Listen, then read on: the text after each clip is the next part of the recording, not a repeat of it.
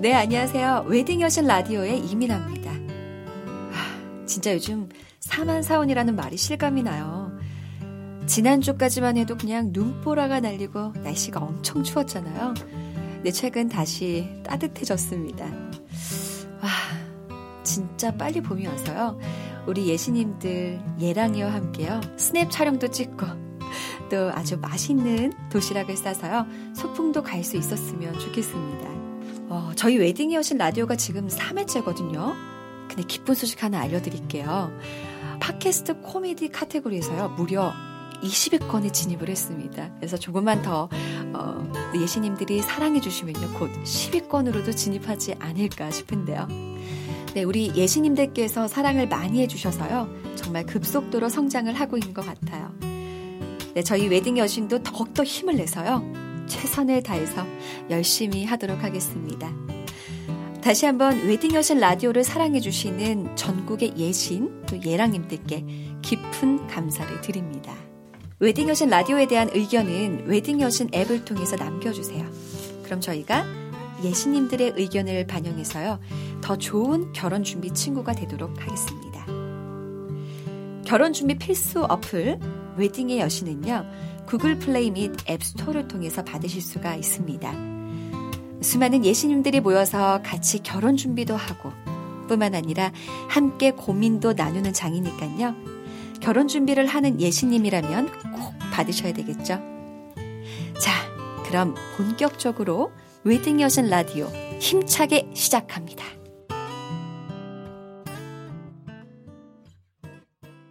자, 오늘도 어김없이 저와 함께요. 우리 예신님들의 고민에 대해서 이야기할 분들이 나와주셨습니다. 자, 먼저 웨딩 여신 청일점 삼십만 예랑이를 대표하는 대한민국 대표 예비신랑 우리 이태수 씨 나와주셨습니다. 반갑습니다. 예. 예. 안녕하세요, 이태수입니다. 아니, 제가 언제부터 대바, 대한민국 대표 예비신랑이 되었는지 저도 놀랍네요. 네, 어깨가 무겁네요. 아이고. 아니, 그런데 우리 태수 씨 진짜 유명해지신 거 알아요? 어, 그건 전혀 몰랐는데. 아니, 사람들이 다들 누구냐 되게 많이 물어봐요. 아, 이태수죠, 뭐. 이태수죠. 네. 아, 오늘도 기대하겠습니다. 네. 네. 지난주에 하객 알바 이야기로 아주 그냥 화제를 몰고 오셨어요. 그쵸. 네, 저희 남편도 그 이태수라는 사람 진짜 하객 알바 했대? 물어보더라고요. 그래서 제가 내가 봤을 때는 진짜 열심히 했었던 것 같다. 너무 재밌게 들었다고 하는데 음. 주위 반응이 또 궁금하더라고요. 어땠어요? 제가 되게 놀랐던 게 그 네. 라디오 나간 다음에 또 연락이 오셨어요. 그, 그 팀장님한테 연락이 와가지고 와. 문자가 또 왔어요. 영등포역 오전, 오전 열 시 삼십오 분 가능하십니까? 이렇게 좀 라디오 들으시는 줄 알고 이거 한동안 못 찾아뵀는데 그때 제가 라디오에서 했거든요. 또 연락 주시면 가겠다고 그랬는데 뭐 라디오 들으신 거 아니에요? 어, 너무 무서워가지고 그래가지고 이제 함부로 이제 이렇게 뭐 저를 초청해 달라는 그런 말을 하면 안 될 것 같다는 생각이 들었어요. 우리 이태수 씨 곧 결혼하실 분이신데 하객 그렇죠. 알바는 상당히 조심스럽죠. 네. 자, 너무나 오늘 또 어떤 이야기를 해주실지 기대가 됩니다. 자, 그리고 지금 제 앞에요 또 아름다운 여성 두 분이 나와주셨어요. 오늘 또 동탄댁과 목다님 예사롭지 않은데 예명부터가요. 안녕하세요. 안녕하세요. 네, 아니 두 분 절친이시라고 들었는데 어떤 사이세요? 저희 대학교 동기예요. 아, 대학교 동기세요. 네.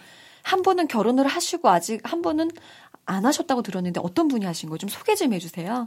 아, 네. 동탄댁 제가 먼저 아, 동탄댁. 했고요. 네. 네. 옆에 있는 친구 목단이란 친구가 이제 소개팅으로 연결을 해줘가지고 우와. 결혼까지 가게 됐어요. 아, 정말로. 우와. 그런데 목단님은 아직 못 가신 거네요. 네, 아직 삼 년 만나. 아, 아직 그분을 만나는 거고. 네. 만나는 거죠? 아, 그래도 아직은 만나고 계시네요. 곤란한 관계는 아닌 걸로. 네, 네 아직. 아니, 다행이네요. 네. 아니, 소개해줬는데 본인은 남자친구가 없어요. 너무 아, 속상하고 어떡해요. 그럼 여기까지 같이 못 나왔을 수도 있죠. 그렇죠. 그쵸. 못 나왔죠. 네, 우정이 깨질 수도 있죠. 아, 그래요. 지금 결혼하신 지 얼마나 되셨어요? 우리 동탄댁. 어, 팔월에 했고요. 이제 거의 오 개월? 아, 아 정말 뭐. 그야말로 초신혼. 그쵸. 예, 지금은 뭐래도 예뻐 보일 수 있다는 그 초신혼. 예, 즐기시면 좋을 것 같아요.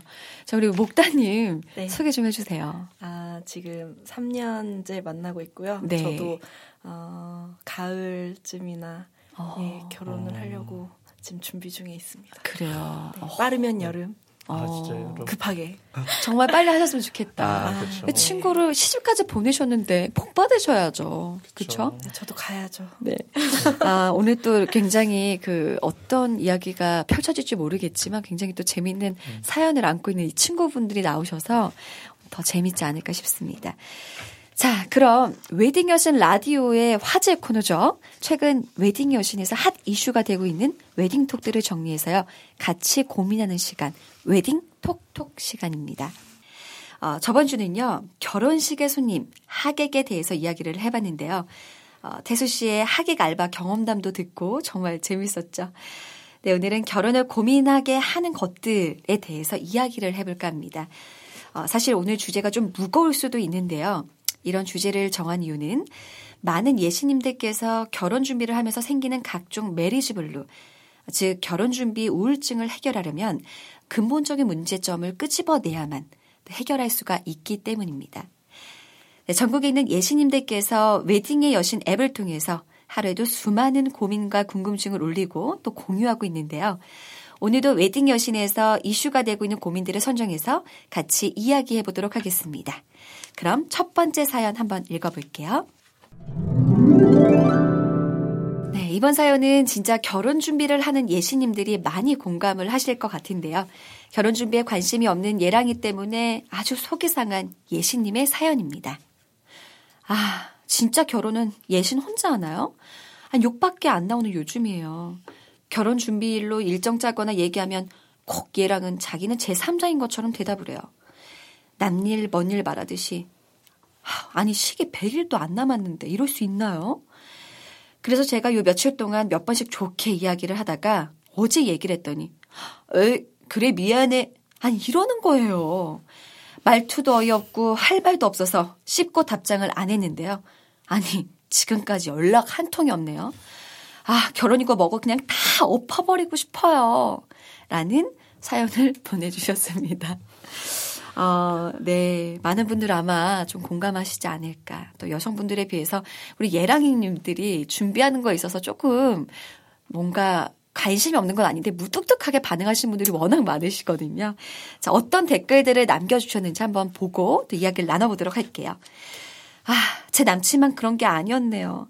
여러 가지 돈 쓸 일은 많은데 대략적인 시세도 모르고 의견 물어보면 알아서 마음에 드는 거 하라고 하고 내가 하자고 졸라 감금시켜 협박하고 아니 억지로 결혼하는 것도 아닌데 결혼할 마음이 있는 건 한 건지 시간이 가라 난 모른다 이런 마인드네요. 그래도 신기하게 결혼하면 또 시간이 지날수록 여자보다 남자 만족도가 더 크다고 하네요. 후회도 덜하고 우리 좀 힘내자고요. 어, 이런 댓글 남겨주셨고요. 또 다른 분은 이런 댓글을 남겨주셨습니다. 어, 남자는 그냥 성당 같은 데서 서로 반지를 나눠 끼고 주례 선생님 말씀 듣고 결혼하고 혼인신고만 하고 알콩달콩 사면 되는 줄 알아요. 머리가 그런 쪽으로는 발달이 안 되어 있나 봐요. 네, 결혼 준비 중에서 제일 그래도 잘했던 항목이요. 집하고 신행이었어요. 혼자 알아보고 혼자 발품 팔아 비교해보고 저한테 보고했어요. 나머지는 제가 다 하고요.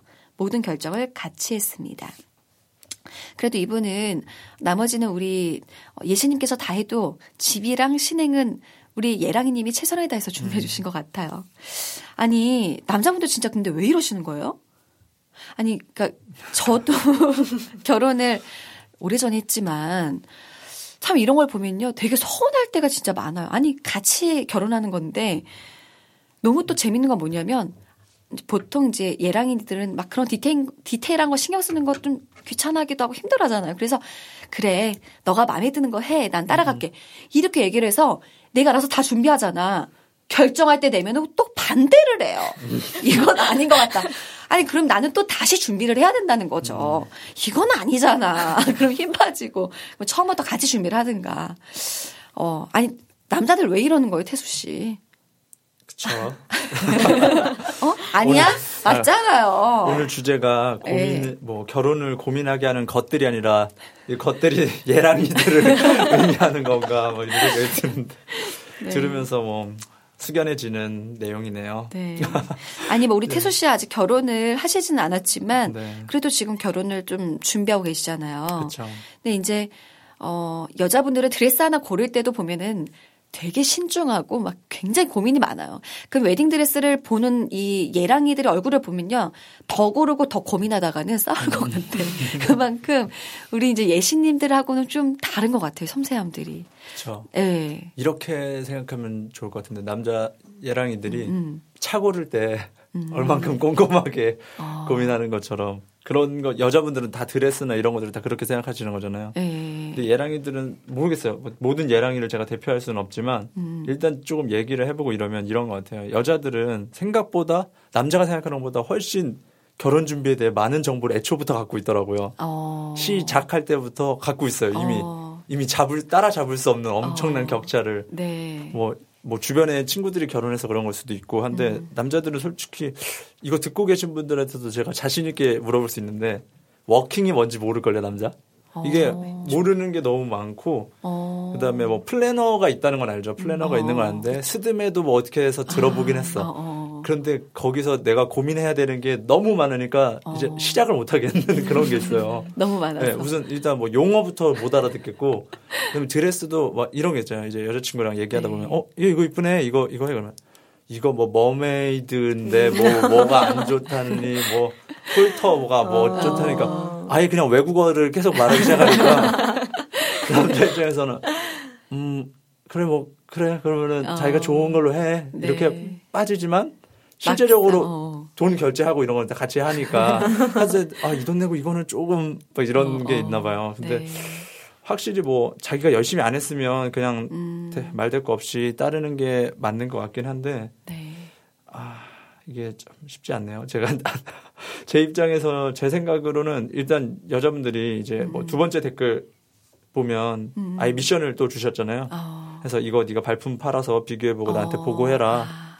이렇게 좀 명확한 미션을 주면 그렇죠. 그나마 또 남자들이 할 수 있을 것 같아요. 음. 예를 들어서 여자분이 어, 나 드레스 이제 고를 건데 자기는 어떻게 생각해? 음. 이렇게 하면 남자는 아무것도 할 수가 없어요. 어. 이쁜 게 좋은 것 같아. 네가 원하는 게 좋은 것 같아. 어. 이거 이것만이 답이지. 음. 그분들이 뭐 어, 내 생각에는 이제 수입 드레스 쪽은 좀 라인이 막 이런 얘기를 아예 할 수 없거든요. 그런 건 이제 어떻게 보면 어, 예신분들이 명확하게 딱 이렇게 음. 타겟을 줬으면 좋겠어요. 예를 네. 들어 뭐 드레스는 백만 원대. 네네. 딱 백만 원대 아니면 뭐 아예 아예 그냥 뭐 무늬가 없는 거 음. 이런 위주로 네가 이쁘다고 생각하는 것들을 한번 뽑아봐. 음. 아니면은 뭐 정말 드레스는 솔직히 남자가 고르기가 좀 애매하다면 음. 차라리 뭐 예식장에서도 예식장 이쪽 동네 네가 알아봐. 음. 하지만 난 채플식은 싫어.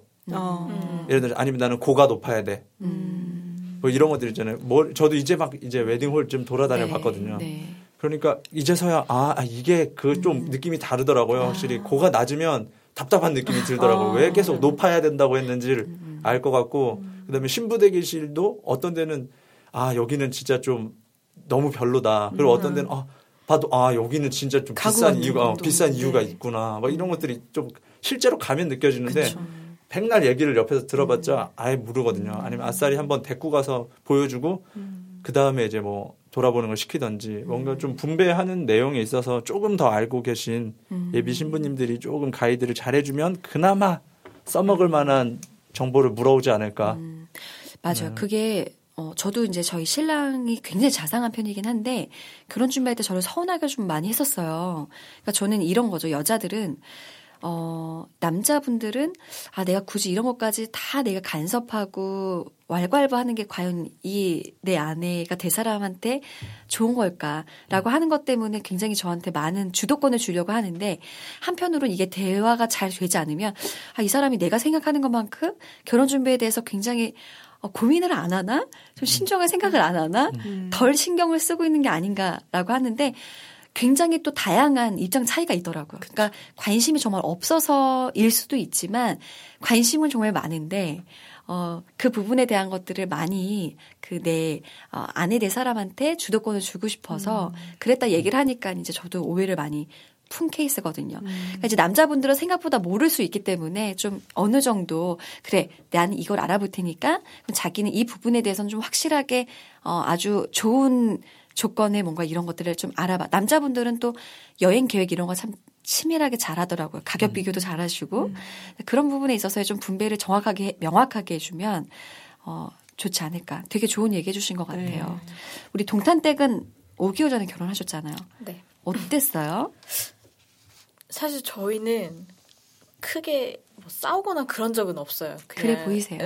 그냥 물 흐르듯이 이렇게 어. 흘러가기는 했는데 네. 그래도 사실 결혼 준비라는 게 음. 아무리 남자가 도와줘도 사실 거의 칠십 퍼센트 팔십 퍼센트는 네. 여자가 다 알아보고 하는 거기 때문에 네. 나 혼자 결혼하나라는 음. 마음이 들긴 하더라고요. 네네. 아무리 남편이 어떻게 음. 잘 해줬어도 네네. 너무 힘들다. 나 혼자 이걸 네. 내가 다 왜 해야 되나 이렇게 음. 싶기는 하더라고요. 그런 네. 마음이. 근데 중요한 게 여기서 남자분들이 어떻게 말을 해주냐에 따라서 그게 그렇죠. 참 중요한 것 그렇죠. 같아요. 그렇죠. 이게 말이 중요하다고 말이. 애초에 네. 뭐 드레스나 메이크업은 사실 신랑 쪽이랑은 그럼요. 크게 상관이, 상관이 없잖아요. 뭐 그럴 거면 여자가 메인인 거면 그냥 그 선택권은 그냥 여자한테 아예 맡겨버리는 거예요. 깔끔하게. 다 깔끔하게. 네. 근데 예를 들어서 뭐 예식장이나 양쪽이 이게 밸런스를 맞춰야 되는 거면 아까 말씀하셨던 것처럼 애초에 처음부터 뭐 지역은 어디서 했으면 좋겠고 음. 뭐 천고가 뭐, 뭐 높은데 뭐, 뭐 채플 웨딩 이거를 음. 처음 아예 딱 준비할 때 얘기를 음. 해놓고 네. 같이 뭐 여자가 찾아보고 네. 그 대안들을 뭐 나 뭐 예랑이한테 음. 얘기를 하면은 네. 그 다음에 뭐 정리를 하고 같이 뭐 초이스를 하면은 음. 그나마 좀 덜 싸우지 않을까. 음. 그렇죠. 남자들은 뭐라고 대답해야 돼요? 어, 네 알겠습니다. 이러면 돼요. 아, 네 알겠습니다. 네, 알겠습니다. 네, 네. 여기서 무슨 변명이 필요합니까? 아, 네. 네, 알겠습니다. 좋네요. 네. 아. 왜냐면요, 제가 늘 얘기하잖아요. 진짜 예랑대 중에서는 바쁜 사람들도 많고요. 네, 어떻게 맞아요. 도와줘야 될지 모르는 사람들이 음. 너무 많은데 중요한 건 뭐냐. 그래서 포인트는 뭐 대단히 옆에서 많이 해라가 아니라 음. 말 한마디가 중요하다는 거죠. 음, 열심히 준비하는 어, 예신님을 향해서 뭘 그렇게 까다롭게 하냐. 그냥 적당히 해라. 뭐 예를 들어 이런 자세와 태도를 보이면 얼마나 힘이 빠지겠어요. 그런데 아. 정말 너무 힘들지. 음. 내가 더 많이 도와줘야 되는데 음. 많이 못 도와줘서 너무 미안해. 그러니까 이런 뭔가 적극적 자세와 말 표현이라도 잘하면 음. 예수님들은 정말 힘이 막 나거든요. 음. 안 그래요? 맞아요. 아, 지금 너무 맞아요. 격하게 소름 돋았어요. 아, 진짜 너무 공감이 돼서 두 분이서 동시에 맞아요. 그런데 너무 소름 돋았어요. 그 입 모양까지도 너무 똑같아가지고 어, 베스트 프렌드잖아. 네. 앞에서 보니까 정말 소름 돋네요.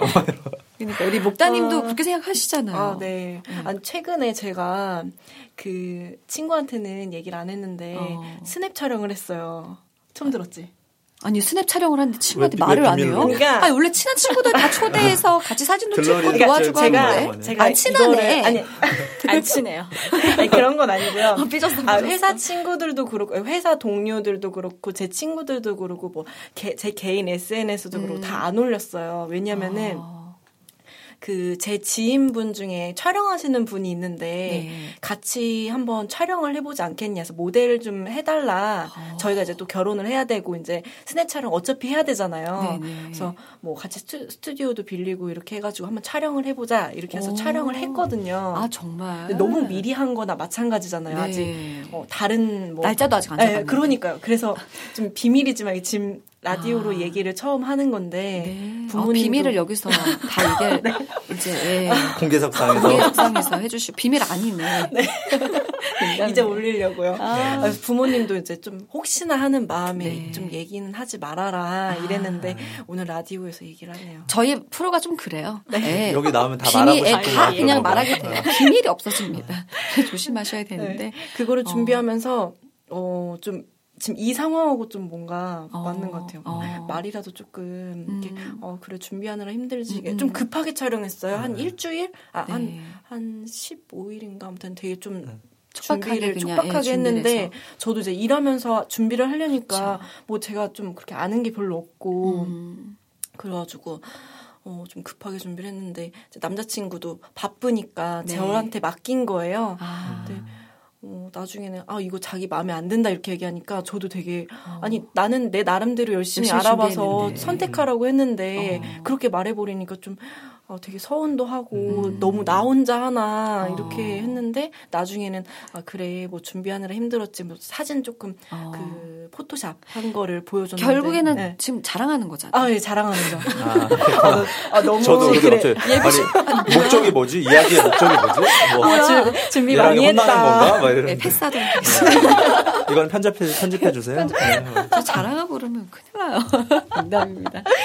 자, 그러니까 어쨌든 그런 네. 그 남자친구분의 한마디가 굉장히 에이, 힘이 아, 되고 네네. 모든 게 다 눈 녹듯이 녹았다는 거잖아요. 네, 그 얘기예요. 마찬가지인 것 같아요. 그러니까 정말 말 한마디가 참 중요한데 예랑님들이 표현이 조금 인색해요. 예, 표현 너무 뭔가 이 먹고 사는 거에 대한 좀 부담도 있고 또 이제 한 가정의 가장이 되어야 되기 때문에 정신적인 또 그 부담이 여자만큼 남자분들도 굉장히 많으시대요. 그래서 결혼 준비할 때에도 어, 굉장히 뭔가 좀 따뜻한 말도 많이 해줄 수도 있고 더 많이 사랑해줄 수도 있는데 한 가정의 가장이 되기 위한 준비 단계에서는요. 그런 부분에 있어서 좀 더 인색함이 있는 것 같은데 예랑이님들이 조금 더 자신의 마음을 우리 예신님들한테 더 적극적으로 표현해 주시면 예신님들이 더 힘을 내서 결혼 준비를 잘할 수 있지 않을까 싶습니다. 우리 예신님은요. 지금 마음이 많이 상하긴 하셨지만 이 부분에 대해서 우리 예랑님 결혼을 없는 건 아직 백 일, 아니, 백 일밖에 안 남으셨대요. 제가 천 일 남았으면 좀 다시 돌이키시라고 하고 싶은데, 다른 것보다는 이제 이 부분이 너무 서운하심이 굉장히 깊어지신 것 같거든요. 이제 백 일 남으셨으니까 좀 백 일 동안, 어, 백 일이라도 좀 더 행복하게 결혼 준비를 하기 위해서는요. 예랑님과 좀 잘 화해하시고 또 서로 이해해주는 시간도 필요하고 마음을 표현하는 시간을 통해서 좀 잘 해결하셨으면 좋겠습니다. 같이 막 여행 여행까지는 아니더라도 네. 좀 진짜 데이트를 좀 했으면 좋을 것 같은 게 음. 주변에 이제 결혼 준비하시는 분들 보면은 네. 결혼 준비 시작하고 나서는 진짜 정말... 결혼 준비만 해요. 맞아요. 데이트를 안 해요. 연애를 안 하고. 맞아요. 연애를 안 하고 그냥 우리 이제 부부 예비 부부 자. 음. 이제 계약하러 다니고 뭘 얘기해도 항상 밥 먹다가도 그 얘기만 하고 아~ 이거가 되니까 그래서 남자분들은 그냥 남자분들은 지금 신경 안 쓰는 것 같지만 계속 그거를 알게 모르게 그렇죠. 신경을 쓰고 있는 맞아요. 거거든요. 그러니까 에이. 오히려 더 막 이제 뭐 서로 좋은 말도 못하는 걸 수도 있으니까 음. 좀 환기시키는 시간들을 네. 중간에 좀 가져주시면 그나마 또 이제 남자분들도 밥은 아니잖아요. 제정신 차리고 음. 이제 또 아 이땐 기어야 되겠구나. 네. 좀 잘해줘야 되겠구나. 뭐 이거나 아. 아는데 또 자기가 아는 만큼 또 얘기는 못하는 걸 수 있으니까 서로 음. 좀 환기할 수 있는 그런 데이트들을 진행해 보셔도 되게 좋을 것 같아요. 아, 좋습니다. 진짜 우리 예랑님 연락 되시면요. 바로 손잡고 떠나세요. 자, 그러한 여행이라든가 또 마음을 나눌 수 있는 시간을 통해서요. 우리 예신님 힐링도 하시고 우리 예랑님과 자신의 생각에 대해서 나눌 수 있는 그런 시간 가져보시면 좋을 것 같습니다. 자, 다음 사연으로 좀 넘어가 보도록 할게요. 어, 이번 사연은요. 외모 때문에 생긴 문제로 인한 사연입니다. 남친이 성격, 이해심, 날 위한 사랑이 정말 좋은데요. 직업과 외모가 고민입니다. 네, 직업과 외모가 고민이시네요. 네. 외모가 중요한 게 아니란 거를 알고 지금까지 사귀어 왔는데 제가 안 좋아하는 스타일이라. 안 좋아하는 스타일이에요. 네, 성형을 시켜주고 싶은 욕구가 자꾸만 들고요. 또 직업도 새로 창업한 곳의 영업직이라 남친은 믿고 있는데 그 일이 불안합니다. 지금은 뭐 잘 되고 있는데 저도 욕심인 줄 알지만 제가 능력이 부족하다 보니까 기댈 수가 있었으면 좋겠습니다. 자꾸 불안한 생각이 한 번씩 들어서 이 결혼을 포기할까 하는 생각도 들고요. 근데 오빠는 정말 잘해주거든요. 사람들이 결혼하면 다 변한다고 하니까 정말 걱정이 됩니다. 제가 이런 남자를 또 만날 수 있을까라는 생각이 들고 하, 정말 어떻게 하면 좋을까요? 잘 모르겠는데 하, 남친한테 보류하자고 말하고픈데 왠지 보류하자고 하면 헤어질 수도 있을 것 같습니다. 라는 사연을 어, 올려주셨어요. 제가 봤을 때는 그냥 단순한 외모가 아니에요. 네, 그죠? 아. 네, 외모 또 직업. 근데 어, 남, 남친이 성격이랑 이해심 그냥 사랑은 너무 좋대요. 네. 외모가 진짜 큰 장벽이네요. 저는요. 이 예랑님들이 이제 예신님들한테 어, 정말 성형을 원하면 그래 내가 그 성형수술한 여자친구가 그렇게 좋진 않지만 해주겠다. 이런 분들은 맞지만 예신님이 예랑이 얼굴에 뜯어 고쳐주고 싶다. 이런 얘기는 처음 들어요. 어, 외모에 대해서 정말 아쉬움이 많으신 것 같습니다. 그러지 않고서야 이런 생각을 하기가 쉽지 않잖아요. 그쵸. 이거 익명 게시판에 올라온 거죠? 익명인 거죠? 네, 아, 익명이에요. 아, 이거 남자분들이 다 보고 내 얘기인가 이렇게. 어, 태수 씨 찔려요? 어, 저 깜짝 놀랐어요. 어, 중간에서 딱 보니까 아, 내 얘기는 아니구나. 네, 태수 씨 잘생겼잖아요. 아, 네, 태수 씨 정도면은 뭐 굳힐 데가 없죠. 원래 남자들 그거 있잖아요. 자기 세수하고 나면 되게 자기 멋있는 것 같이 느껴지는데 저도 거울 보고 나면 어, 그래도 그나마 괜찮다 이런 생각이 네, 들거든요. 근데 네. 예전에 티비 보니까 남자가 다 그런데요. 그래가지고 아, 아 이건 내가 잘 내가 지금 객관적이지 않구나 이런 생각하면서 외모에 자신이 잘 없어지는 게 사실인데 어... 이거 보면 남자분들 깜, 깜짝 깜짝 놀랐을 혹시 어, 내 여자친구 걸린 거 같아요. 어, 네. 중간 내용은 달라서. 네. 네. 자, 그래서 어떤 댓글이 올라와 있는지 한번 보고 또 이야기를 나눠볼게요. 예신님이 확신이 안 되는데 결혼은 왜 하시려고 하시는지 음. 외모가 싫으면 고쳐도 음. 느낌은 비슷하고요. 또 이세도 있고 또 완전 마음에 들 확률이 낮아요. 예랑이님이 예신님의 외모가 싫다고 성형하라고 한다면 어떨까요? 외모는 선택해서 태어나는 게 아니잖아요. 있는 그대로 받아들이고 좋은 점을 보도록 하는 게 좋죠. 평생 살 사람인데. 맞는 사실이죠. 네. 직업도 사실 바꿀 수가 있지만 그게 쉽지가 않죠. 바로바로 바로 바꾸고 또 좋은 직업 할 수 있는 건 아니니까요. 잘 생각해 보세요. 외모 능력 보는 게 나쁜 건 아니잖아요. 예신님이 평생 함께하고 싶은 사람인지 그 마음이 가장 중요한 것 같습니다. 음. 어, 맞아요. 이외에도 보니까요, 정말, 어, 내용에 대해서, 이 사연에 대해서요, 엄청 많은 분들이 댓글을 남겨주셨어요. 음. 네, 한번 궁금하신 분들은요, 꼭 웨딩 여신의 어플, 어플에 들어가셔서 어떤 댓글이 네, 달렸는지 좀 보시면 굉장히 재밌으실 것 같은데, 음. 어, 너무나 또 감사하게도요, 이 사연을 올려주신 우리 예신님이 수많은 어, 그 댓글들을 보고요. 이런 글을 남겨주셨습니다. 근데 지금 이미 남친한테 몇 번 솔직하게 얘기를 했는데 어, 본인이 노력하고 있어서요. 결혼을 진행했대요. 오, 오. 다행이네요. 얼굴 때문에 결혼을 고민하셨다. 그랬는데 결혼을 진행하기로 하셨대요. 음. 사실 남친이 처음에 속인 게 있었거든요. 돈이 많다고 하거나 또 직업적인 것들. 그래서 진행하게 된 거였는데 사실을 알고 나니 좀 흔들렸어요. 충분히 그러실 수가 있죠. 음. 그래도 나한테 잘하니까 다시 진행하게 됐는데 엄마가 가끔 아쉽다는 얘기는 하십니다. 어, 또 솔직히 다른 남자가 자꾸 고백을 하면 흔들려요. 오. 근데 헤어질 생각하니 마음이 아프고 결혼을 못하게 될까 봐도 걱정이 됩니다. 라는 또 그런 답변을 남겨주셨어요. 어쨌든 어, 처음에 저희가 이 사연을 봤을 때는 진짜 이 남자친구의 외모와 직업 때문에 굉장히 고민을 많이 하고 혼란스러우셨는데 그래도 마지막에 남겨준 댓글을 보니까 그래도 저는 이 사람을 믿고 결혼을 진행하기로 음. 했습니다. 음. 라고 하는 또 글을 남겨주셔서 너무나 감사했어요. 어, 우리 동탄댁 네. 아, 남편분 잘생기셨어요? 아니요. 그냥 평범해요. 아 그래요? 남편분 들으실 수 있는데 그렇게 막말하셔도 돼요? 저랑 같이 생겼어요. 아, 그래요? 네. 어, 그러면 너무 멋지실 것 같은데요? 너무 미인이시잖아요. 아, 아니에요. 소개시켜준 분이 옆에서 뭐라고 말하는지 계속 보고 계시거든요.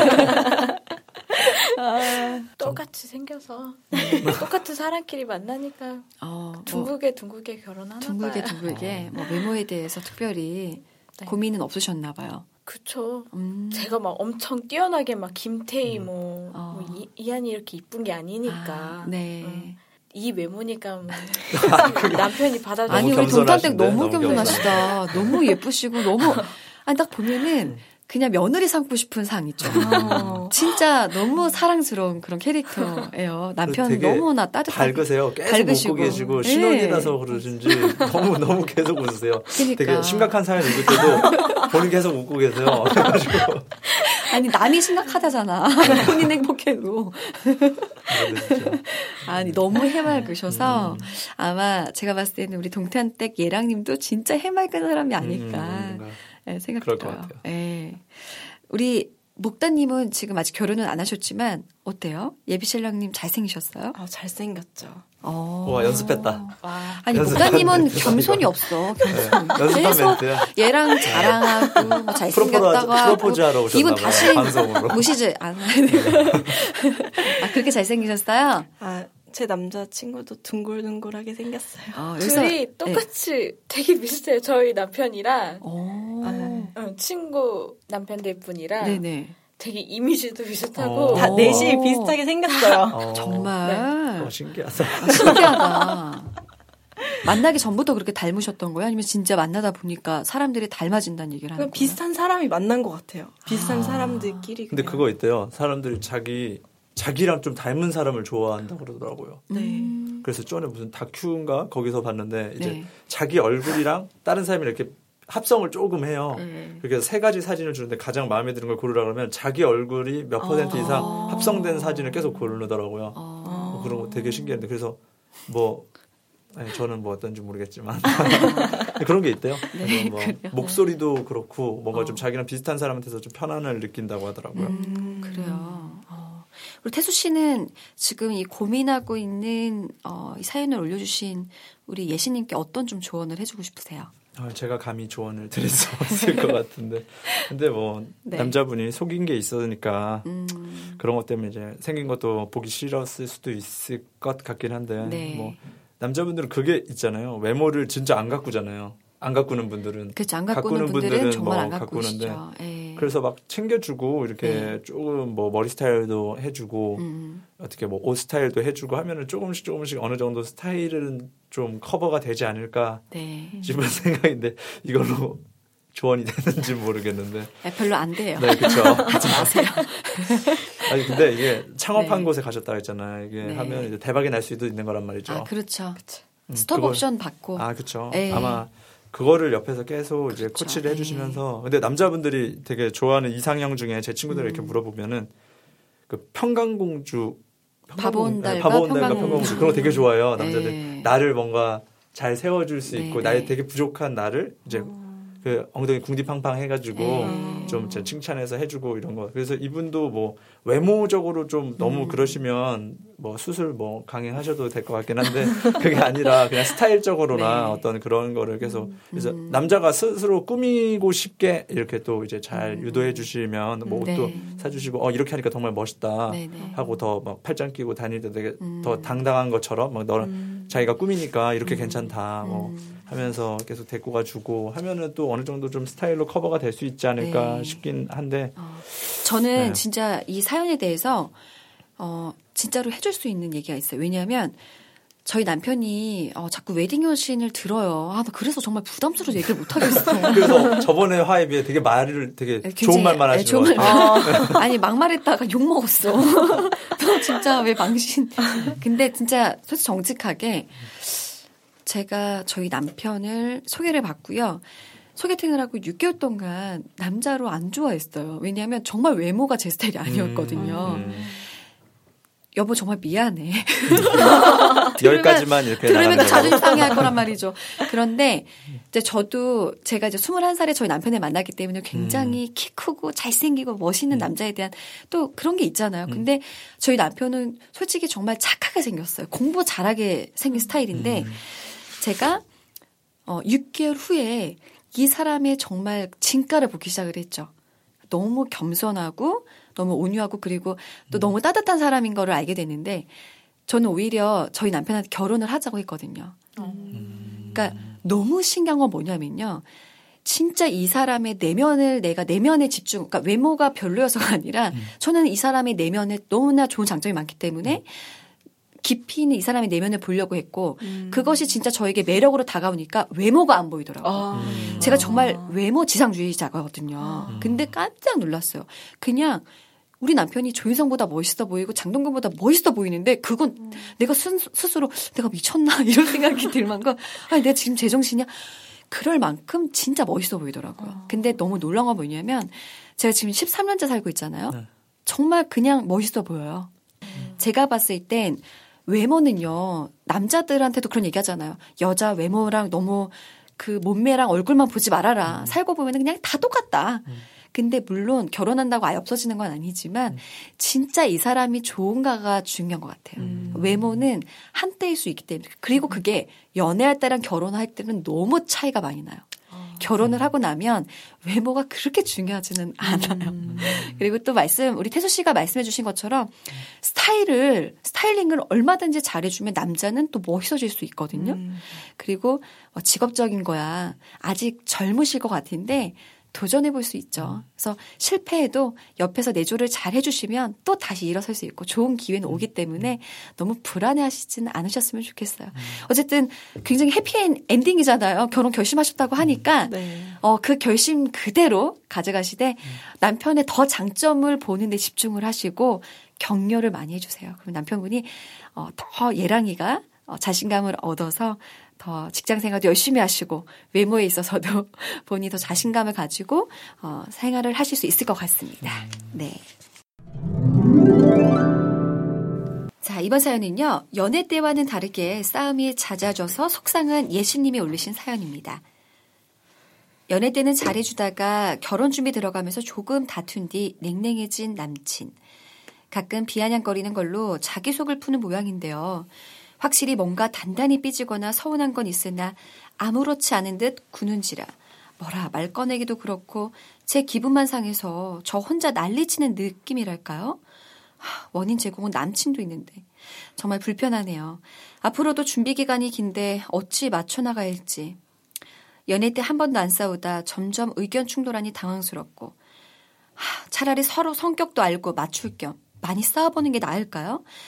저 또한 기분 나쁘면 안 참고 한 성격하는지라 꿍 하면서 비아냥거리는 꼴을 못 보겠거든요.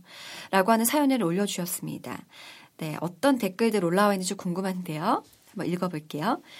음, 얘기를 하는 게 낫지 않을까요? 앞으로 평생 서로 맞춰 나가야 하는데. 또 다른 분의 댓글은요.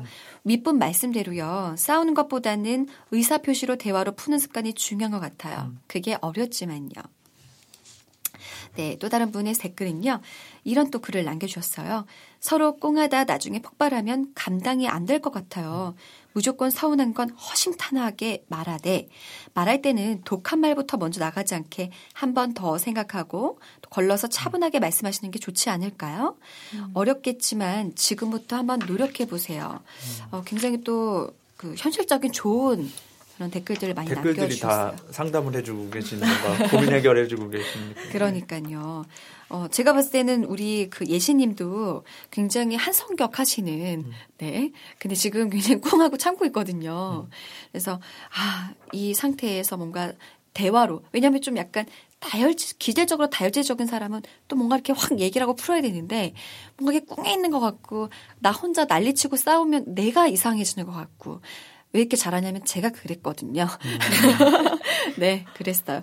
그래서 아마 그런 부분들이 또 있지 않을까 싶은데 우리 동탄댁 네, 이 부분에 대해서 어떻게 생각하세요? 사실 사귀고서 음. 지금까지요. 네. 다들 좀 깜짝 놀랐는데 한, 한 번도 안 싸운, 싸운 적이 없어요. 이분도 아, 퇴장. 네. 아까 아까 대표님도 좀 심했어요. 너무 남편분한테 자랑하셔가지고 뭐 외모를 덮을 만큼의 네. 오늘 다 그런 분위기인 것 같아요. 저도 한마디 하겠습니다. 좀 이따가. 네. 근데 중요한 게 안 싸우려면은 남자도 중요하고 여자도 중요한 것 같아요. 그렇죠. 왜냐면 보통 싸운다는 게 남자 여자 이게 대화의 음. 스타일이랑 생각하는 약간 그런 구도가 틀리다 보니까 네. 많이 다투는 거잖아요. 그러니까 저 같은 경우에 남편한테 이제 저도 사람인데 마음에 안 드는 게 있잖아요. 그러면은 남편의 말 한마디 한마디 다 의미를 두질 않아요. 아, 남자니까 생각 없이 음. 얘기할까 그냥 그렇게 생각을 하고 멋있다. 그 대신에 뭔가 기분 나쁘거나 마음에 안 드는 게 있으면 바로바로 바로 얘기하는데 음. 너무 짜증낸다는 식으로 얘기하기보다는 약간 아, 좀 지혜롭게 그러니까 장난 반 아, 진단 반 진단 반 그러니까 유머러스하게 내 생각을 좀 기분 나쁘지 않은 선에서 얘기를 잘 전달하는 네, 오늘 아침에도 그랬어요. 어. 또 허물을 벗고 회사를 가더라고요. 어. 아. 제가 제발 제발 허물 벗지 말고 잠옷은 음. 옆에다 좀 개놓진 않아도 옆에만 좀 나라. 살짝 나. 근데 또 허물을 벗고 가다. 그래서 아침에 이놈 새끼야. 내가 아들을 키우냐. 어, 어, 오. 멋있다. 괜찮다. 네. 음. 이런 식으로 어. 약간 좀 기분 나쁘게 했어요. 이런 식으로 좀 얘기를 하고. 그런 거 좋은 것 같아요. 자기 진심 말할 때 막 다른 목소리 내는 거. 이놈 어. 아, 왜 이렇게 하는데 이게 아니라 왜 이렇게? 귀여울 것 같아. 어, 귀엽겠다. 네. 그러니까 약간 무섭기도 하고 음.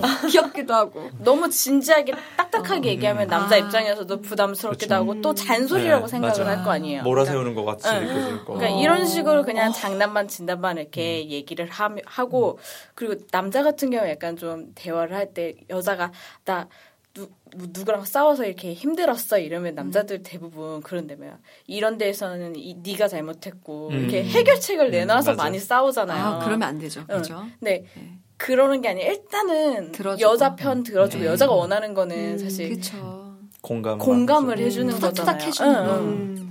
그리고 나서 그럴 다음번엔 네가 이렇게 해보는 게 어때 이런 식으로 음. 얘기하는 것만으로도 조금 여자는 마음이 풀리니까 음. 네. 남자는 좀 그런 걸 해주고 여자들도 너무, 너무 남자를 몰아붙이기보다는 음. 조금 대화하듯이 얘기하면은 네. 네. 좀 대화도 많아지면서 음. 서로 생각도 음. 공유되고 음. 하면 네. 좀 덜 싸우지 않을까 싶어요. 어. 어. 아, 그래요. 아, 정말 또 굉장히 현명한. 그러니까 이제 이렇게 막 부딪히고 싸우고 하면 또 감정이 상하기 때문에 보통 감정이 상하면 안 할 말까지 다 나오거든요. 맞아, 맞아. 네, 그, 그 사람이 인신공격을 하기도 하고. 근데 뭔가 이렇게 좀 지혜롭게 또 그 상대방의 기분이 나쁘지 않은 선에서 무조건적으로 참으면 또 그게 맞아. 쌓이거든요. 맞아. 결과적으로 서로의 관계를 더 또 안 좋게 만들기 때문에 그러한 좀 유머러스하면서 농담 반 진담 반의 의사 전달은 음. 굉장히 좋은 것 같아요. 음, 음. 우리 목다님은 네. 어때요? 어, 저희도 잘 안 싸우는데 어, 음.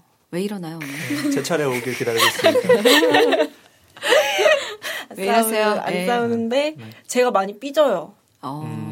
네, 그래서 저는 그래서 그냥 삐질 때마다 다 그냥 얘기를 해요. 왜 어. 내가 삐졌고 그 얘기 안 하고 또 꿍에 있으면은 그렇죠. 또 오해가 또 맞아. 쌓이잖아요. 맞아, 맞아. 뭐 많이 남자친구가 뭐 음. 얘기도 많이 해주고 잘 음. 들어주는데 음. 그냥 삐지면 바로바로. 그러니까 음. 의사 표현을 하는 게 중요한 것 같아요. 네. 네. 그러니까 이제 여기는 좀 반대로 남자친구분이 그래도 이렇게 좀 그래도 잘 들어주시는데 네. 우리 예신님께서는 좀 잘 꿍에 있고 좀 잘 네. 삐지고. 네. 근데 이제 그래도 그거를 말로 풀려고 네. 노력을 하시는. 네. 네. 네.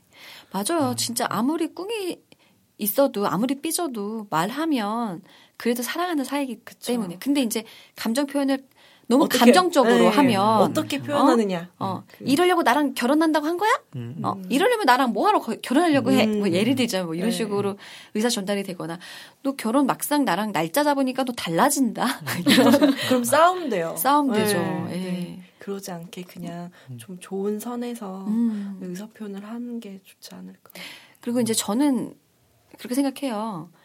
안 싸울 수는 없어요. 그쵸. 그러니까 음. 무조건 이게 또 우리 동탄댁처럼 한 번도 안 싸웠다 이런 사람도 있지만 싸운다고 저는 무조건 문제가 된다고 생각하진 음. 않거든요. 맞아요. 근데 건강하게 싸우는 게 음. 중요한 거죠. 네. 그래서 이제 제가 봤을 때는 우리 그 예신님께서 아, 정말 싸워보는 게 나을까요? 이런 얘기가 나온다라고 하는 건 그동안 그렇게 대단히 싸운 건 아니지만 서로 감정과 이런 것들을 많이 억누르고 있는 상태인 것 같아요. 음. 그래서 그 부분에 대해서 막 감정적으로 막, 막 싸우다 보면은 나도 모르게 그 사람한테 상처를 줄 수가 있기 때문에 충분히 좀 싸울, 싸울 때는 싸워야 되는데 감정, 너무 감정적이지 않게 지혜롭게 싸우는 거? 네. 그게 참 중요할 것 같아요. 태수 씨는 어떻게 생각해요? 음. 저는 한 번도 싸워본 적이 없어서 거짓말하지 마세요. 어, 이런 거짓말을 왜 저는 이렇게 할 수 없는 거죠? 사실이 아니니까요. 아, 근데 저는 진짜 제가 예전에 음. 되게 감명 깊게 딱 들어가지고 어떤 어떤 분한테 얘기를 듣고 아 진짜 계속 되새기고 제 친구들한테도 계속 얘기하는 네. 내용이 있는데 그게 뭐냐면 그 군대 제가 군대에 있을 때 음. 거기에 있는 부사관 분이셨어요. 네, 상사님인데 네. 마치 상사님 이 세상을 다 통달한 듯한 그런 느낌이 드는 상사님이었는데 오. 그분이 얘기하시는 게 결혼하면 막 싸우고 막 이런 얘기 때 얘기 한번 나왔어요. 근데 그분이 이러는 게 이렇게 한번 싸워 싸워서 끝까지 한번 성격을 봐야지 음. 또 가는 거 아니냐. 제가 이렇게 음. 여러 번 여쭤봤더니 절대 싸우면 안 된다. 싸우면 그 한 번이라도 싸우지 마라. 어. 이 말씀하시는 거에서 어, 왜요? 그럼 한 번도 안 싸우셨으니까 난 싸웠지. 그런데 그 얘기를 하시는데 그 이유가 뭐냐면 싸우면 안 할 말을 한다는 거예요. 그러니까요. 진짜 아까 말한 것처럼. 원하지 않아도 내 감정을 음. 상하니까. 그리고 그게 진심이 아닌 걸 알아도 그게 남는데요. 맞아. 계속 남아. 예를 들어서 뭐 너네 너네 엄마는 뭐 딱 이런 맞아. 말 한번 하는 순간 끝. 그걸 이제 영원히 이제 너네 엄마. 어, 어, 어. 맞아. 들으면서? 제가 저 지금 저렇게 얘기하지만 실상은 우리 엄마 그렇게 생각하는데 아.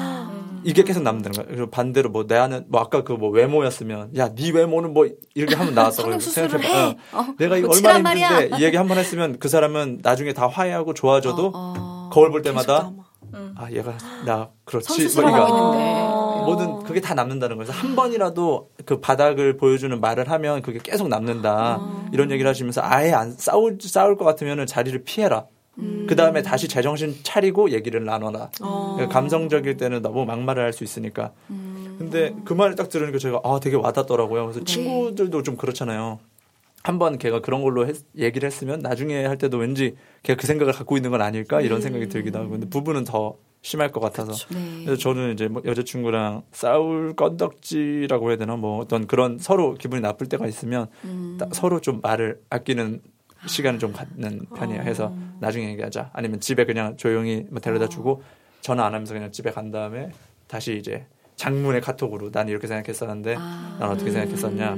그래서 그걸로 얘기하면은 그나마 좀 괜찮은 것 같아요. 음. 그 자리에서 바로 이제 풀어버리면 솔직히 뭐 다 컸는데 다 성인인데 거기서 막 뭐 윽박을 질러야지만 화가 풀리는 건 아니잖아요. 네. 그게 진짜로 해결이 돼야지 해결이 되는 거 같으니까 음. 그러면 그때 생각이나 이런 걸 좀 좀 정리를 해놨다가 아니면 좀 시간을 음. 이제 하루 정도만 시간을 가져도 자기가 생각이 좀 정, 그렇죠. 진정이 되고 뭐 화난 게 좀 누그러드는 게 있으니까 그런 게 있으면 좋겠고 네. 지금 이 사연 같아서는 남친분은 지금 어떤 상황인지 정확하게 모르겠어요. 음. 왜냐하면 여자분이 그 예신분이 그냥 예측하는 거기만 한데 네. 보면은 이제 삐졌는데 그거를 비아냥거리고 꿍하는 거 이걸로 좀 푸는 것 같다. 네네. 이런 뭐 십중팔구 남자분이 좀 삐진 게 있는 것 같긴 해요. 근데 네네.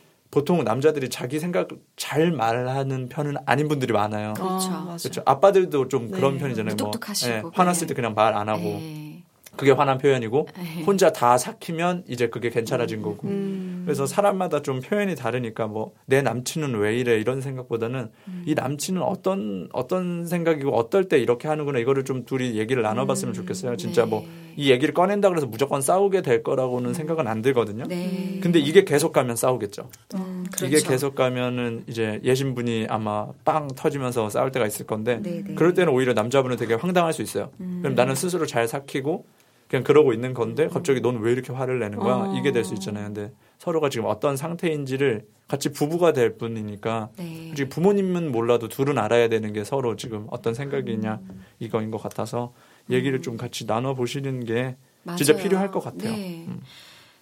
진짜 우리 태수 씨 뭐 매 회, 회 때마다 참 정말 생기신 거랑 다르게 너무 좋은 얘기를 많이 해주셔서 이 사람 정말 왜 이렇게 멋있지? 이런 생각을 많이 하거든요. 오늘 너무 좋은 멋진 말씀 많이 해주셨는데 어 맞아요. 제가 아까 말씀드렸듯이 저는 다혈질이라 결혼을 하고 남편한테 막말을 정말 좀 했어요. 어, 화나면 이제 이런 하지 않아야 될 음. 이야기들을 좀 했는데 저는 진짜 제가 놀란 게 뭐냐면 저희 남편은 저랑 정말 반대의 성향의 사람이에요. 그러니까 음.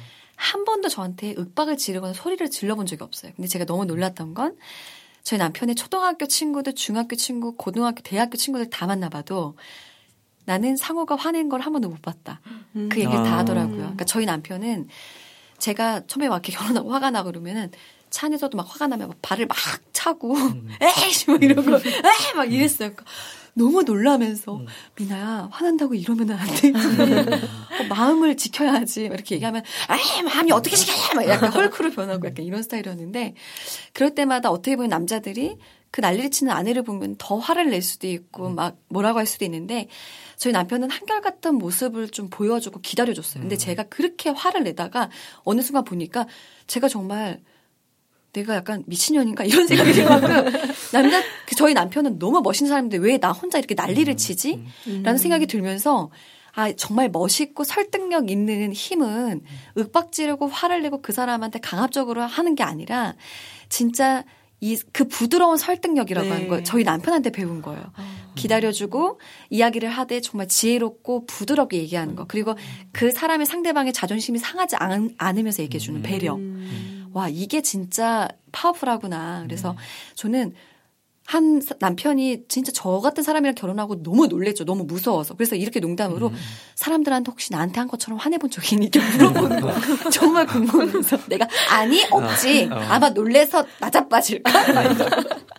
그래서 이제 제가 집에 와서 누가 저한테 막 되게 막대하거나 음. 막 그런 거 얘기하면 나한테 했던 것처럼 그 사람도 한번 해봐. 어. 그럼 너한테 그렇게 다시 못할까. 막 이런 얘기를 할 만큼 음. 제가 남편한테 참 부끄러운 모습을 많이 음. 보여줬는데 지금은 저도 뭐 일 년에 한 번 화낼까 말까요. 음. 진짜 안 싸우는 편인데 어, 중요한 건 마음에 있는 어, 내 안에 갈등과 그 상대방의 향해 내가 지금 불편함이 있는 거잖아요. 음. 이 예신님 그렇죠. 같은 경우는 왜 비아냥거리는 음. 것 같지?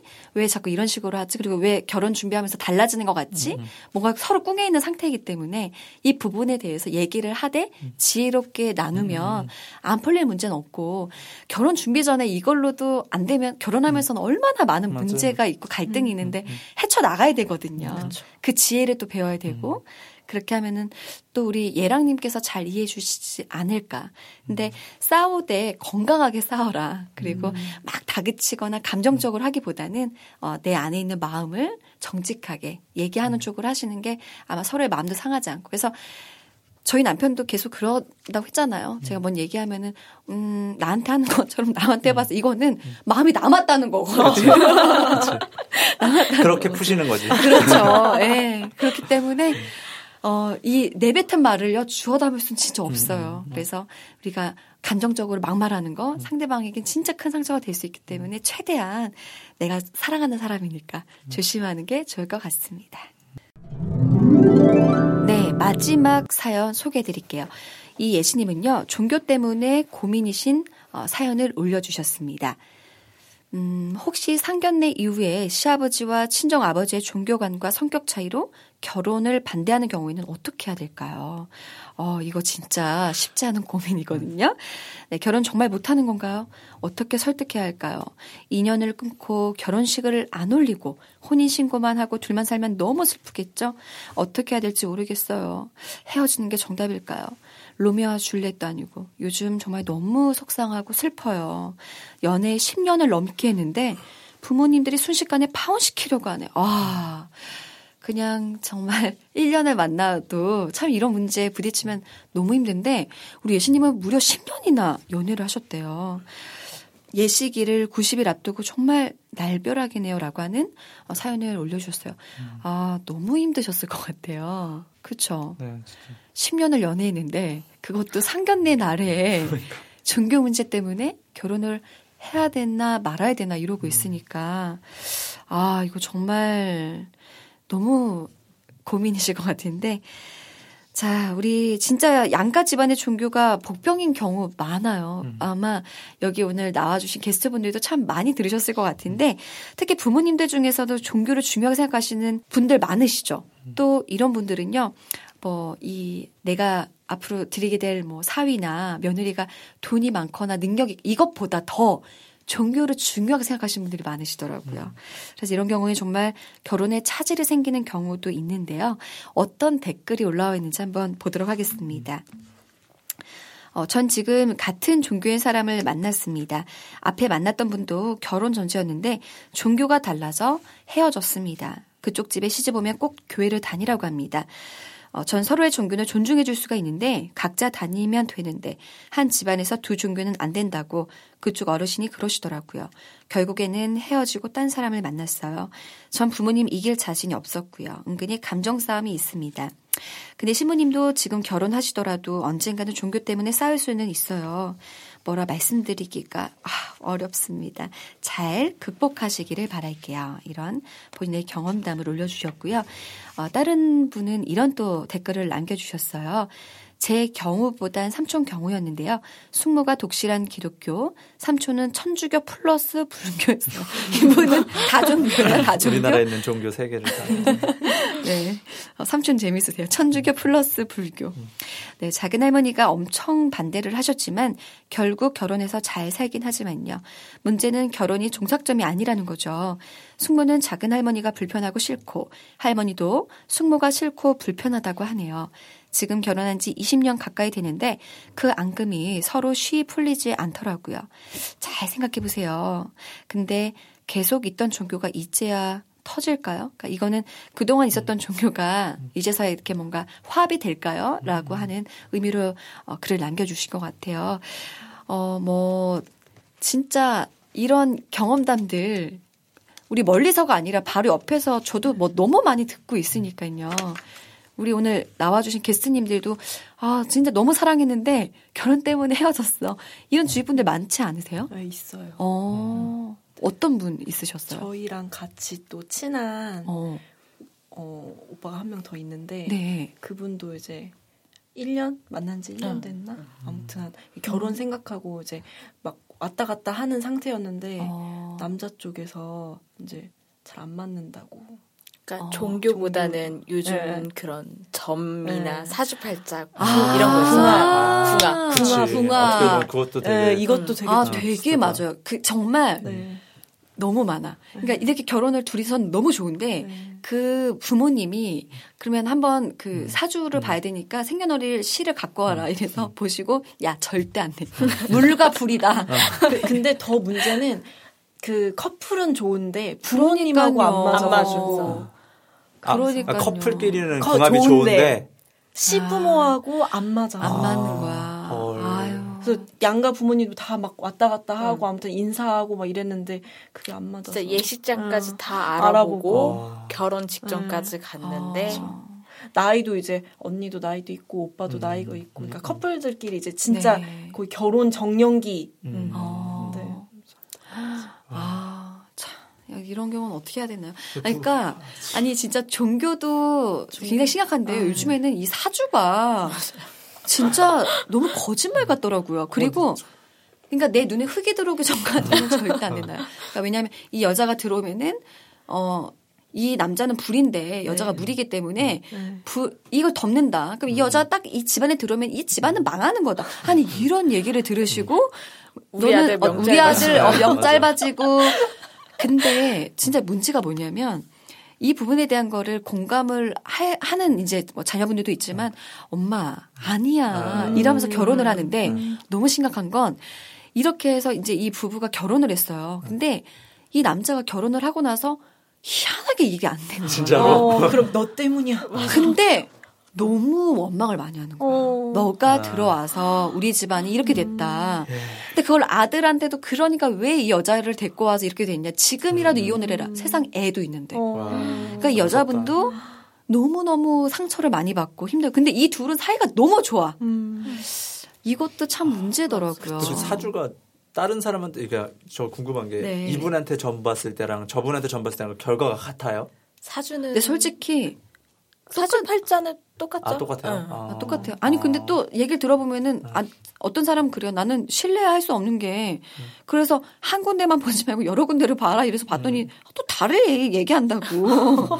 예, 거기에 왜냐하면 주관적인 해석이 들어가거든요. 아, 예, 그 사람의 네. 뭐 생년월일과 시를 보고 음. 또 얘기를 해주지만 주관적인 또 아, 그래서, 물, 물론 불과 물이지만, 이 불을 꺼줘야 되기 때문에, 음. 물이 필요해라고 할 수도 있기 때문에, 그건 좀 주관적 해석에 따라서 달라지니까. 아, 정답은 근데, 없는데.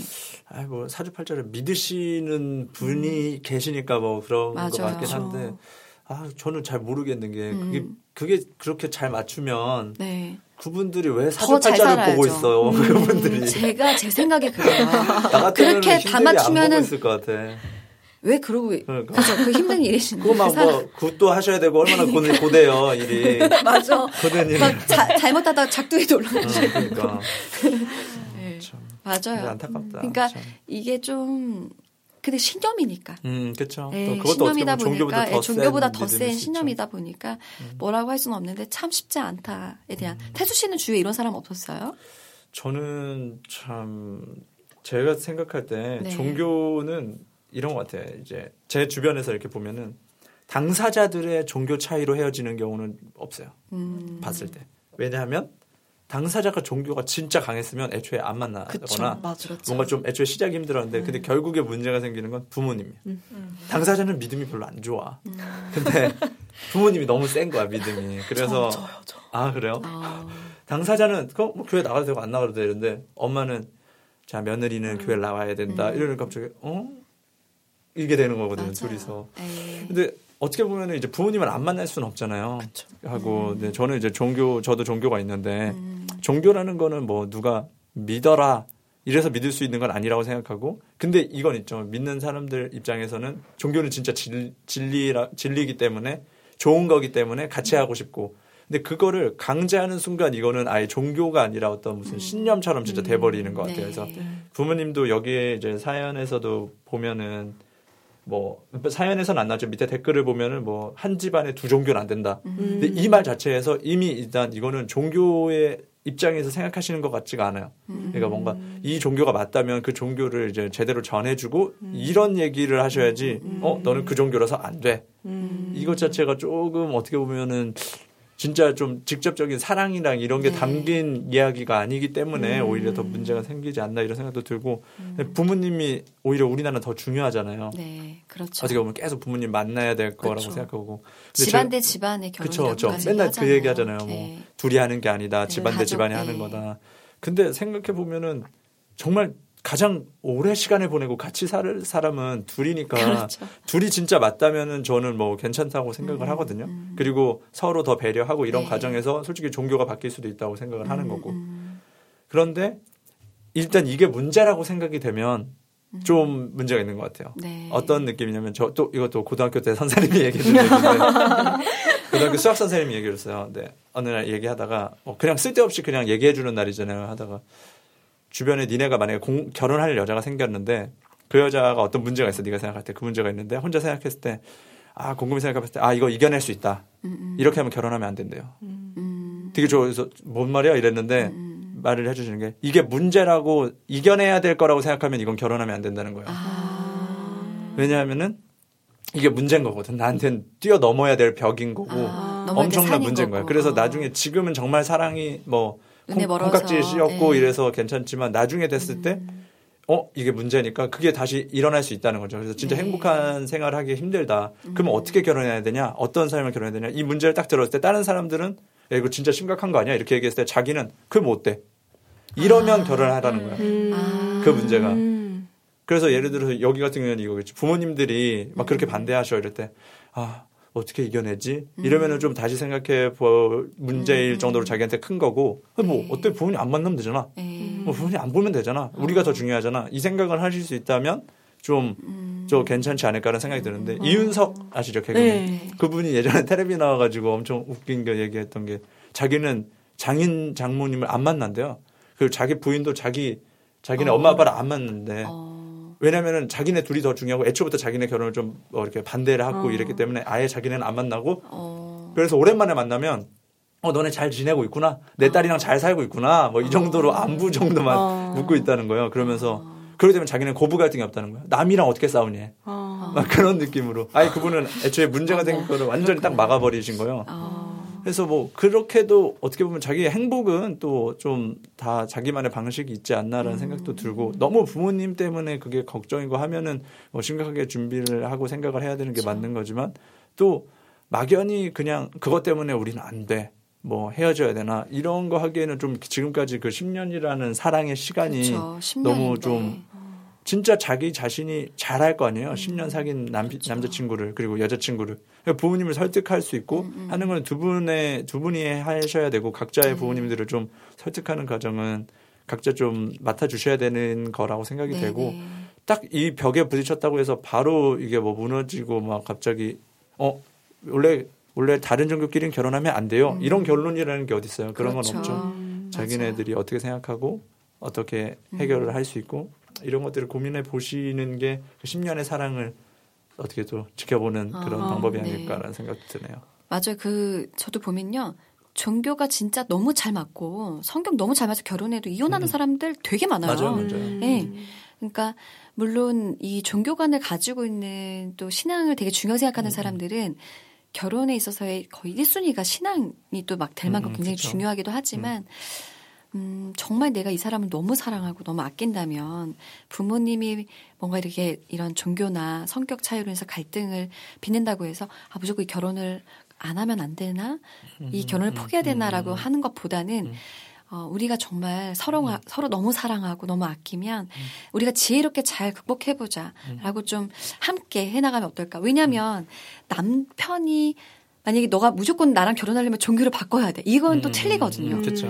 네, 근데 여자는 아니야, 난 그 종교를 할 수 없어. 음. 이러면 이거는 진짜 안 되는 거고요. 음. 근데 이제 이 제가 봤을 때 십 년을 그래도 사귀었다라고 하는 건 서로 그런 게 이해함이 그, 있어서 음, 좋아서 사귄 건데 이거는 정말 그냥 어, 친정 아빠와 시아버님의 이런 갈등이기 때문에 음. 빚어졌다라고 한다라면 이거는 어, 무조건적으로 그냥 안 될까 힘든 결혼 아닐까라고 포기하기보다는 음. 좀 지혜롭게 잘 극복했으면 좋겠어요. 네. 부부는 부부가 결혼하는 거기 때문에 집안 대 집안이지만 어, 일 순위는 부부라는 생각이 듭니다. 그래서 부부가 함께 이 부분에, 이 부분에 대해서 얘기를 많이 나눠보고 또 정말 제가 봤을 때 십 년 이상을 사귀셨다면 너무나 사랑하신 건데 이 사랑을 지키기도 쉽지 않잖아요. 그렇죠. 십 년이 그게. 네. 십 년이면 강산이 그쵸. 변합니다. 그래서 어, 제가 봤을 때는 정말 현명하게 잘 극복하셔서 이 문제로 인해서 너무 어려워하지 마시고 이제 백 일을 앞두고 있다고 여기 나와 있거든요. 구십 일을 앞두고 있다고 했는데 네 정말 더 이상 고민하지 마시고 지혜롭고 슬기롭게 잘 극복하셔서 아름다운 가정을 이루셨으면 좋겠네요. 아, 이렇게까지 해서 마지막 사연까지 우리가 함께 고민을 나눠봤습니다. 오늘 또 어, 짧지 않은 시간 함께 주셨잖아요. 오늘 어떠셨어요? 우리 동탄댁. 와가지고 오랜만에 네. 결혼 준비하는 음. 얘기나 이렇게 또 여자들의 그런 슬픈 속마음? 네. 그런 고민거리 들으니까 오랜만에 얘기해보니까 저도 아 음. 이런 고민을 했었지라는 생각도 들고 음. 네. 주위의 친구들 이랬었지 생각 음. 들면서 또 새로운 또 생각도 들기도 하면서 네. 좀 더 여기 방송 들으시는 분들도 음. 이 방송 들으시면서 좀 좋은 쪽으로 네. 발전됐으면 아. 네, 오늘 목다님 함께 해주셨는데 네. 어떠셨어요? 아, 웨딩의 여신 팟캐스트 이렇게 있다는 거 듣기만 했는데 네. 진짜 같이 참여하니까 너무 음. 유익하고 그 이제 준비하면서 저도 많은 일들이 있을 것 같은데 네. 들으면서 좀 어, 남 남자친구 예랑이를 네. 조금 더 이해할 수 있을 음. 것 같고요. 네. 그리고 다른 분들도 고민이 있으시면 음. 같이 이렇게 올려서 익명도 좋고 아니면은 음. 뭐 이렇게 올려서 좀 같이 나누는 나누면 좀 좀 음. 고민이 덜하지 않을까 네. 좋은 시간이었던 것 같아요. 제가 봐서 목다님도 얼마 안 있어서 음. 웨딩 여신 게시판을 많이 애용하실 음, 거고 제가 댓글도 많이 달아주려고요. 아, 댓글도 많이 달아주시고 아, 적극적 참여. 네, 적극적 참여. 목단이라고 꼭 보여주세요. 저희 체크 들어갑니다. 네. 익명으로 올릴 거예요. 아 그래요. 아 알겠습니다. 우리 태수 씨 오늘도 아주 우리 예신님들에게 도움이 될 만한 좋은 얘기들 많이 해주셨어요. 아니, 근데 이게 네. 몇 회 연속으로 나오다 보니까 음. 더 이상 말할 그 뭐라 그래야 되나 바닥났어요. 네, 바닥이 나가지고 항상 뭐 시작할 때마다 이제 뭐 아 기대하겠습니다 이러는데 전 어, 할 말이 없는데. 그래서 어, 그래도 그래도 늘 새로워요. 아 그래요? 정말 바닥이 난 사람으로는 그나마... 보이진 않았어요. 아 그래요? 예전에 네. 그 선생님이 얘기해줬던 얘기. 아 그러니까 어, 선생님들 그런 적용 너무 좋아요. 신선했어요. 네, 라디오를 네. 할 수 있는. 뭐, 다음번에도 예, 불러주신다면 부대에서 들은 뭐. 얘기, 학창시절 선생님한테 들었던 이제 얘기. 더 이상 할 얘기가 없어요. 그래서 좀 걱정되는데 그래도 저도 오늘 되게 재밌었고 네. 거의 신사임당급의 동탄댁의 어, 말씀을 진짜. 듣고 네. 진짜, 어, 존경하며 저도 배워야겠다 이런 생각이 들었습니다. 네, 감사합니다. 네, 다음 주에도 우리 여신님들이 고민하고 있는 부분을요 저희가 함께 고민해 보도록 하겠습니다. 오늘 세 분 나와주셔서 정말 감사드리고요. 어, 너무나 즐거웠는데요. 어, 네, 우리 목다님은 행복한 결혼 준비 잘 하셨으면 좋겠고 우리 동탄댁 언제까지 이렇게 싸우지 않고 살지는 모르지만 네, 오래오래 지금처럼 정말 서로 아껴주면서 그렇게 행복하게 사셨으면 좋겠습니다. 우리 태수 씨도 오늘 네. 어, 멋진 말씀 정말 감사드립니다. 안녕히 가세요. 감사합니다. 감사합니다. 안녕히 계세요. 네, 안녕히 계세요. 네, 결혼 준비 정말 설레이면서 신나는 부분도 많지만요. 인생의 큰 전환점이기 때문에 스트레스를 받는 부분도 많을 거예요. 그럴 때는 혼자 고민하지 마시고요. 저희 웨딩의 여신과 함께 고민을 나누고 또 함께 해결해보면 어떨까요? 혼자 고민하는 것보다 같이 고민하면 분명 막혔던 가슴이 뻥 뚫리는 느낌이 확실히 드실 거예요. 예신님들, 우리 같이 고민해요. 네, 오늘 저희가 준비한 내용은 아쉽지만 여기까지입니다. 웨딩 여신 라디오는 팟캐스트와 웨딩 여신 앱에서 다시 들으실 수가 있습니다. 다음에도요, 우리 예신님들의 스트레스를 시원하게 날려버릴 수 있는 아주 다양한 사연 그리고 내용 가지고 찾아뵙도록 하겠습니다. 내일은 더 행복하세요. 지금까지 웨딩 여신의 이민아였습니다.